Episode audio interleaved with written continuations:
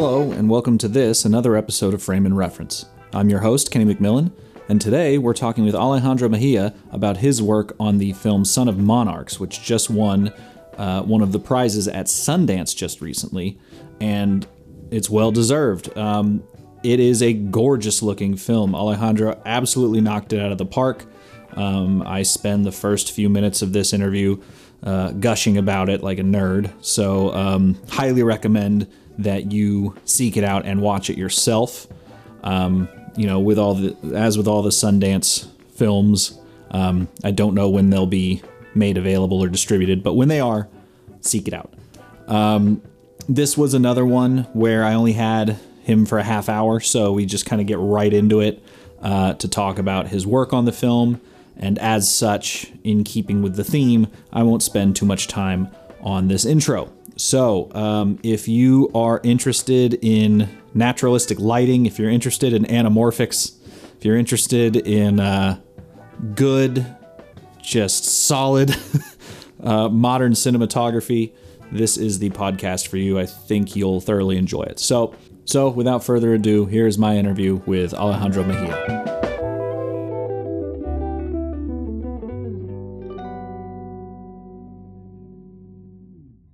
So to start, uh, I watched the film last night, buddy. Gorgeous, gorgeous, gorgeous work.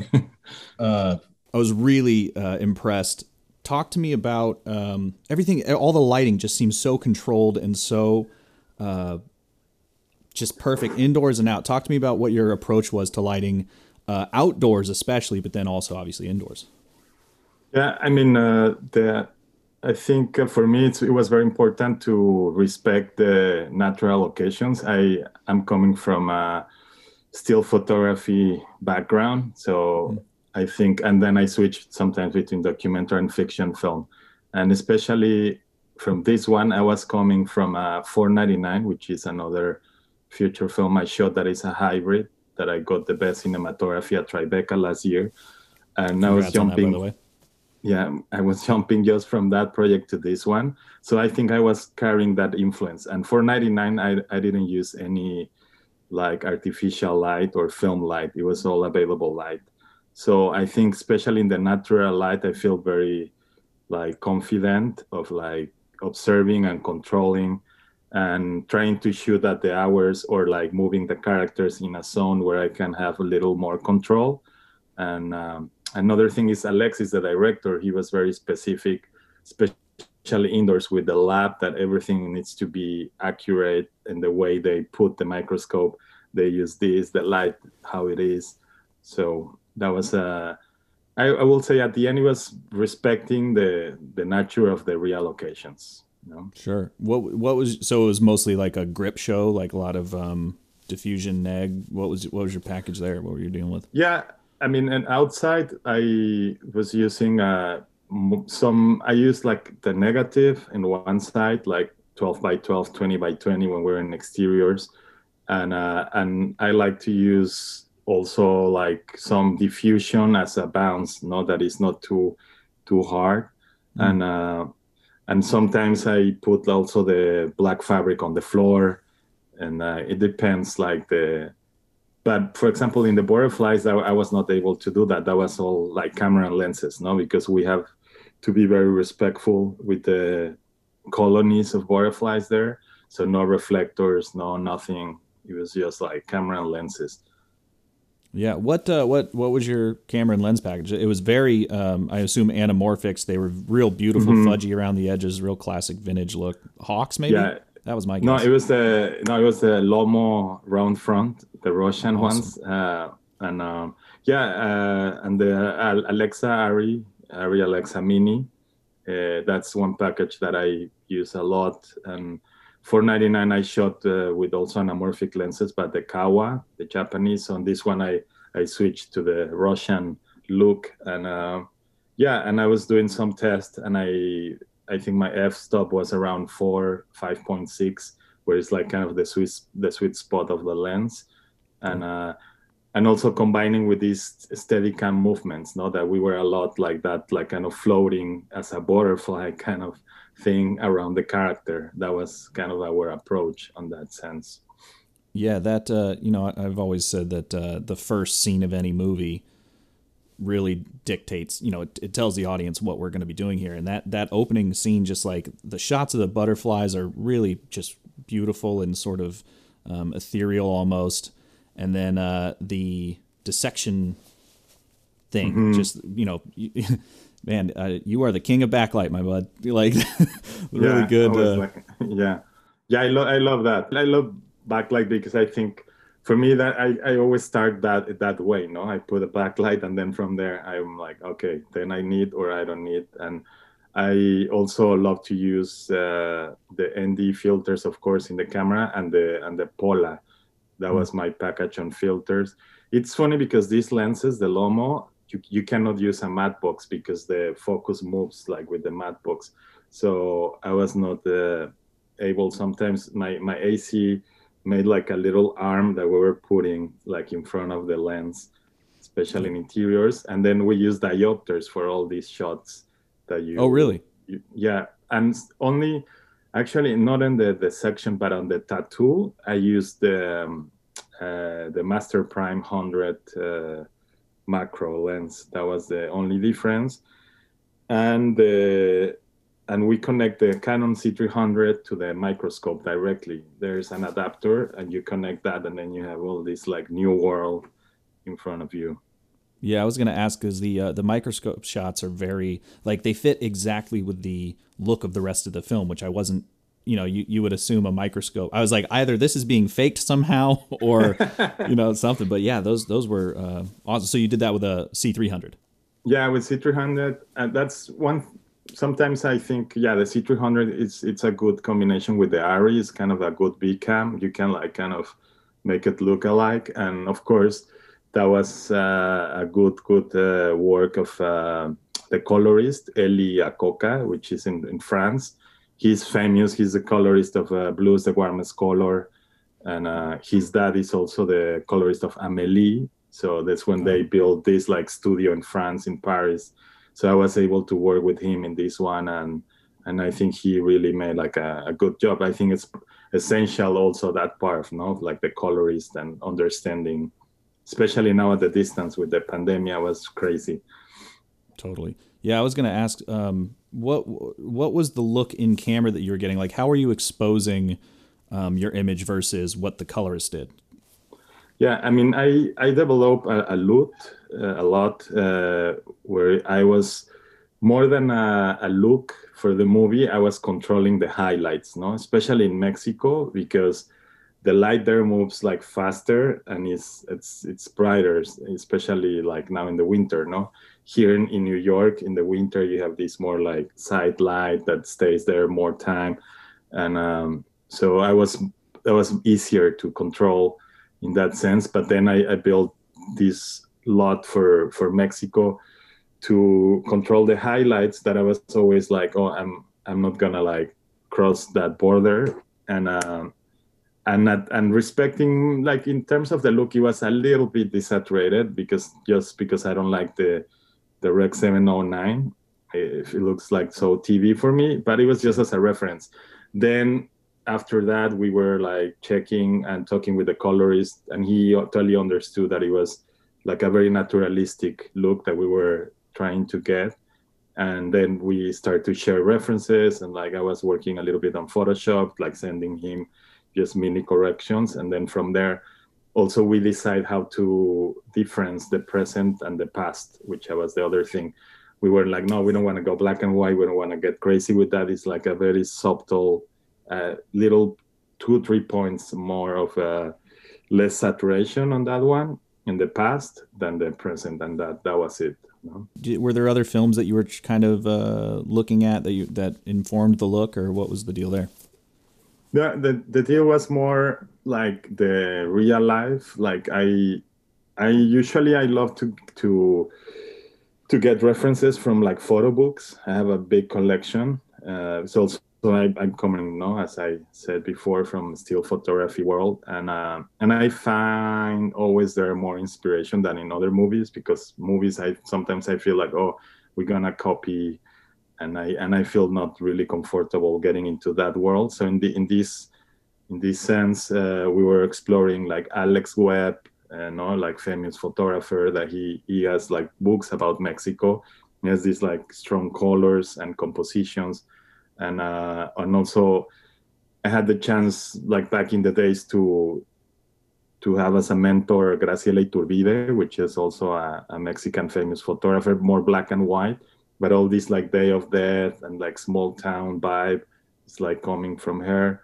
And and then for for the macro world we were like alexis the director took me to this uh, he has a colleague uh, it's also a french guy that he was doing a conference. I forgot his name now. But uh, he was making this um, transforming genetically the the butterfly wings. And he built like a, an alphabet through that. So i was in this conference and all these like slides. And then he shared to me and by email. That was like also a, a a new, a completely new world for me. And um, but yeah, we were kind of respecting also the locations. No, when, when I went the first time to the lab and I saw this like pink purple light where it was like one scientist working, I was like, wow, this is the way they work. That's kind of trippy. And they were like, yeah. So then I was like, okay. So I took pictures and I was trying to replicate as much as I as I could, like the the real vibe, because Alexis was very precise on that like the lab needs to be exactly the same. I don't want the scientist telling me the microscope is wrong or like no which it happens all the time in these kind of films. And so we were respecting and and finding also that the scientist world is kind of very similar than the art world no? In that sense like they are like more introspective people getting in their own offices and like they decoration. So we were like kind of like influenced by that no? Yeah, I was actually. That's funny you bring up the uh, the colored lighting because I, mm-hmm. in my head, when you know, there's there's a scene kind of halfway maybe through the movie where he's just completely lit by purple, and I did have the thought. I was like, all right, getting a little uh, getting a little creative here, but you're saying it's that was just what it looked like there. Yeah, yeah, that's uh, and the same with Mexico. No, like a lot of people is asking me like, oh, I didn't know that like Mexico looks like that. And I was like, yeah, because we, we have always the idea that it looks like in Sicario or all these movies, no, that it looks sepia, dusty, and like creamy. And and I was like, no, we. I was, I think, also a, a new place for all of us. This little town in the middle of Michoacan, where all the butterflies they come in the winter, and we discovered that place. And I was like, for me, it was like a little town of Europe, kind of that vibe, you know, with all these like colors, and and then the forest no by itself it's a it's a big source of inspiration. Yeah that that uh, valley i guess was just beautiful. Mm-hmm. those landscapes you got were awesome. Um, oh i wanted to ask about the uh, the car scene. There's a car scene where you're getting these uh, sort of overs while they're driving. How was that rigged up? Yeah. Yeah that was like the classic rig from the window like you, that you put the camera actually they cut it on the film but but it was like a big sequence where he comes out of the bus and then he's walking to the, to, towards the the truck. And we were not cutting. And i was like kind of panning. And then the, the car was leaving with the camera there. But oh, really? um, yeah. And i was like oh damn that was not on the film. I mean they cut it because it was too long. But uh, sometimes i like to to do this kind of magic things where you're like oh how how no but then yeah it was like the classic rig outside like side and then the other one just trying to combine. Sometimes i was putting a little light a little i think astera inside just to have a little like feel there because like the forest is also no it's big contrast. And these lenses i think the one of the characteristics is like they're a little contrasty. They're for example the kowa are like more like soft in the contrast more creamy but these ones they're already like you have to and especially in mexico where the light is very hard you have to be careful with that no and like not get too too crazy. Yeah what made you uh switch from what was the reasoning behind switching to the uh to the lomos? Yeah if you were already comfortable I, I mean, with the other ones. yeah because i think uh, i always try to to be open and experiment in new projects because I think I don't like to be like in a comfort zone where it's like, oh, I find my Cooke S4, it looks amazing with Alexa Mini, and I'm just gonna go that way. Because for me, it's kind of boring, and and I I need this challenge when I'm when I'm shooting, no, where like how I'm gonna solve. And that was the example in 499 that I I didn't use any light. It was all available light. I was in anamorphic lenses shooting this hybrid documentary fiction film, and I was very focused. Like every frame, I was really thinking how I can make it look poetic without having even a gaffer, no. So in in this next project, I was like, okay, I cannot repeat myself no and mm. and uh, and i have to to experiment with these other lenses i was like sure that i want to keep an on anamorphic but i was like i want to use the i mean of course i i have ex- previous experience on short films with both and uh, but it, but it's not the same when you're like in this long-term project but i think uh, i'm i'm very happy with the decision because i think for the character it was it was good like he he's an amazing actor Tenoch and uh, and I think we kind of really connect visually and like personally in the in the film, no, with the with these lenses. Yeah, no. It, again, I, I, I could say how much I love the film over and over and over again. Trust me, I love it. Uh, what? Um, Thank you. Uh, talk to me about your your um, transition from being a photographer into a cinematographer. How'd that happen? That happened when like the digital world came I, I, was studying photography when I was 17, like with film photography, and um, I was able to also. Uh, I went to Norway as exchange student, and I had the chance to work with a photographer there, Leif Gabrielsen, and also see this like minimalism in the maximum expression there in Norway. Know? And so when I went back to Mexico, I was doing these little projects uh, with some governmental grants and then um, yeah i i think was yeah when like the digital cameras i started to feel like oh i'm, I'm losing something but at the same time when i was still doing still photography i was always bringing my audio recorder then i switched to a handycam video recorder and like always shooting my friends and things like that so then i went to the visual arts schools school and uh, and after that when i graduated i or before that, I started to do my, my practice in a production company in Mexico City. It was like one hour. I was growing up one hour outside Mexico City. So and then I, I started to to get more and more involved into that. And then I I think yeah, it was this uh, art exhibition that I got in uh, here in Columbus, Ohio. And I remember on the plane back to Mexico that I was like, this is it. I think from here I just gonna switch into film and and try to to do something there. But uh, but yeah, it's it's not easy. As as uh, of course as Mexican, I got so many no's, and uh, and finally I can say yeah, the last three four years it's been amazing uh, with like the awards and the people reaching out, and yeah, that's, that's kind awesome. Of, uh, you know, i am definitely gonna have to check out your other stuff, but based on this, uh, you deserve it, man. Um, the uh, what were my other notes here? Uh, oh, top light. I noticed how were you a big top light guy? I noticed indoors it seemed kind of toppy, which I'm personally a fan of. Mm-hmm. How are you setting yeah. those shots up? Yeah, uh, yeah. I use I think most of the time the top light uh, because I, I like to light more spaces than than people. No, because for me it's about the atmospheres, and and also I I grew up uh, like film wise with with this uh, mentor also from Hong Kong that came to Mexico, and he was always you know, telling us like less is more, and and if you use one light, it's one problem. Two lights is two problems. So you you know how many problems you're gonna.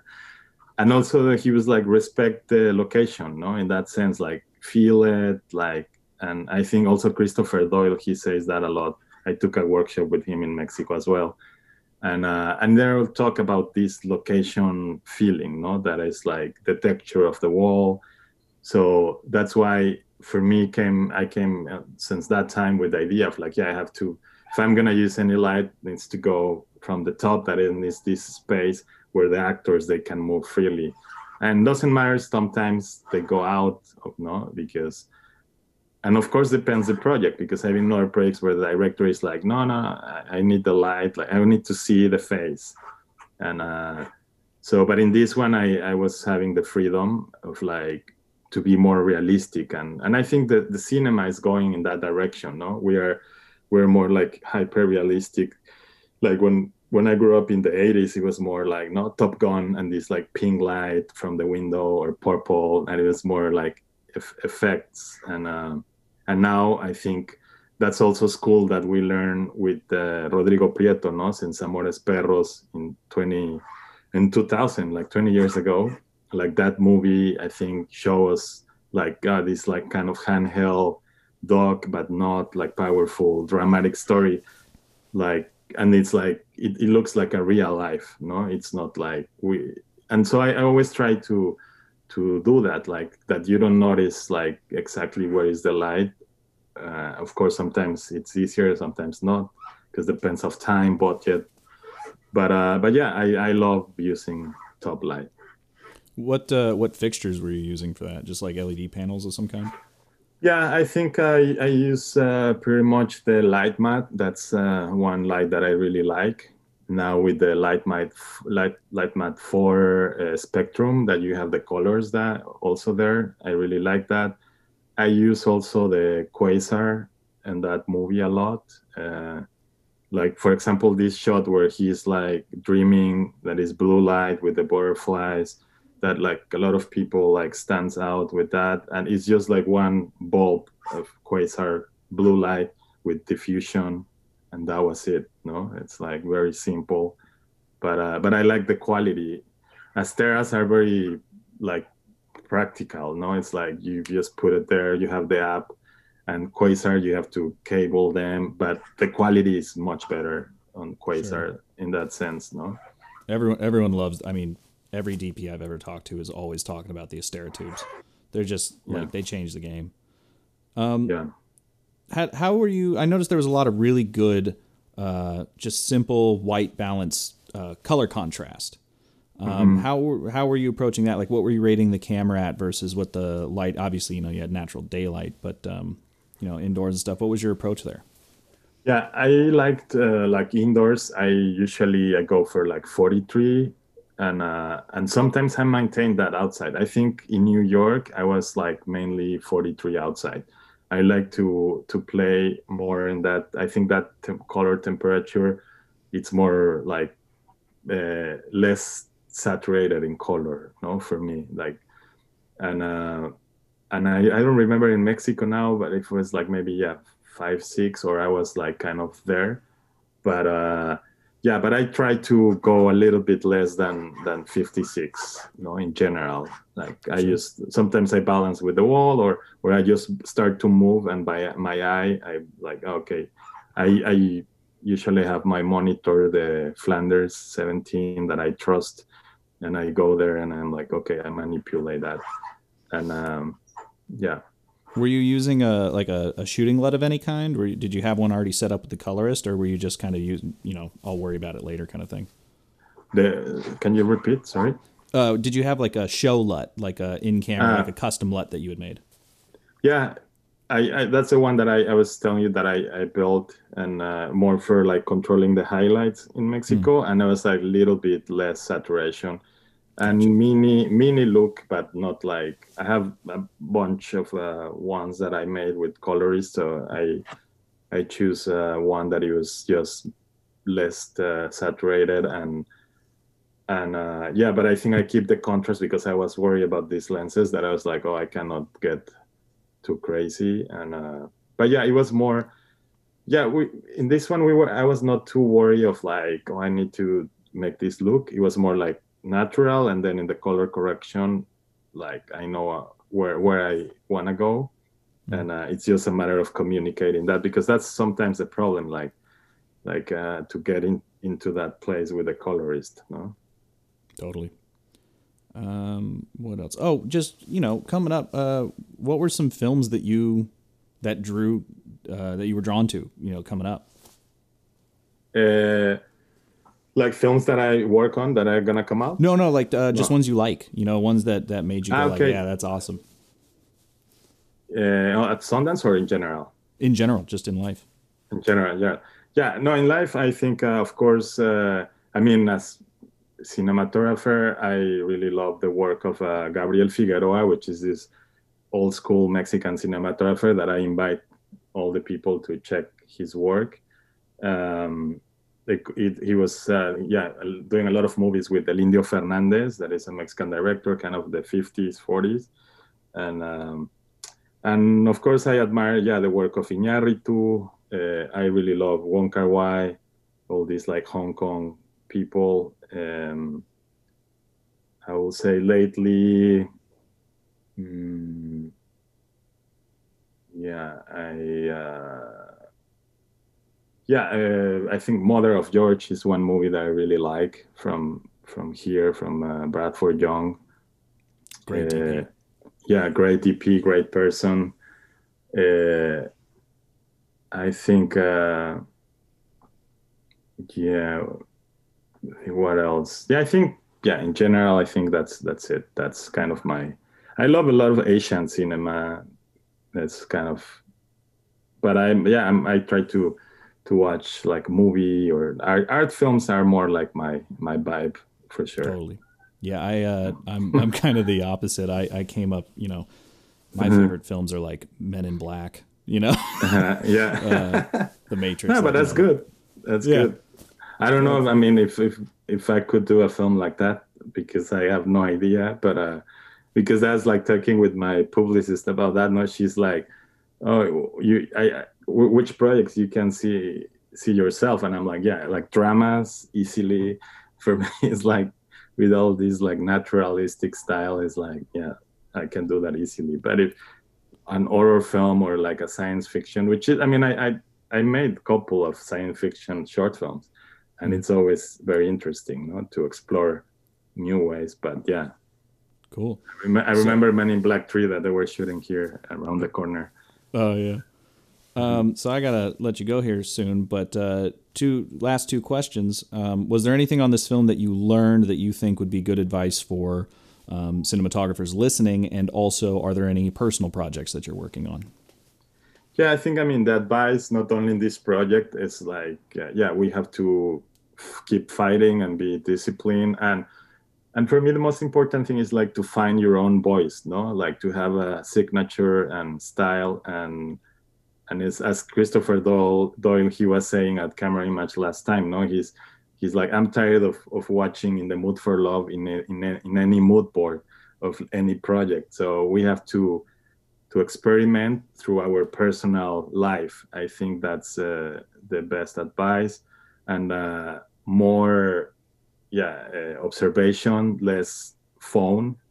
And i think that's uh that's where like we we're gonna learn so many things through that to observe like people eating people dancing people or the landscapes more through instagram or netflix or these other things no mm. and and i'm working uh yeah i mean i'm now in standby with all this pandemia but i I was uh, attached, or I'm still attached to a project with uh, Nanfu Wang, the director of uh, One Child Nation, to do like a series with her, but we still don't know when. And um, and I'm preparing a new feature film with the actor with Tenoch. We became really good friends, and we're gonna shoot. We're supposed to be shooting in uh, in January, but also the pandemic pushed that. There is in Mexico, but hopefully in April we're gonna be able to to start and uh, and we have already a second project in the in the developing stage so hopefully awesome. you can you can check it out. Yeah. Are you still taking photos? Yeah i i mean now with my phone every, every day. Now it's a, a, big snowstorm here in new york and uh, i cannot wait to go outside and do some pictures of that. And but yeah i, have my my uh, small fuji camera. I have my yeah, love the Fuji. I got a XT3. Love that. Yeah, uh, this actually like yeah, it's cute. Man. Like my, there you go. I don't know. This is the X30 that is small. Same. I really same love. Sensor. Yeah, and uh, and yeah, and sometimes I do some medium format. Uh, yeah, this is my also my favorite. Nice. Like I really love this camera. Yeah, I got. But yeah, a, I try. I try. I was gonna say I have an RB67 or RZ67, but you can't. It's so hard to just walk around with that thing. And and where and where are you based, Kenny? Los Angeles. Ah, okay, cool. And it's like a snowboard on your back, or what is that? Yeah, yeah. I, uh, I've been a Okay. snowboarder my whole life, so I've got a couple back there in the office. I have an office now, so I got to Cool. decorate it.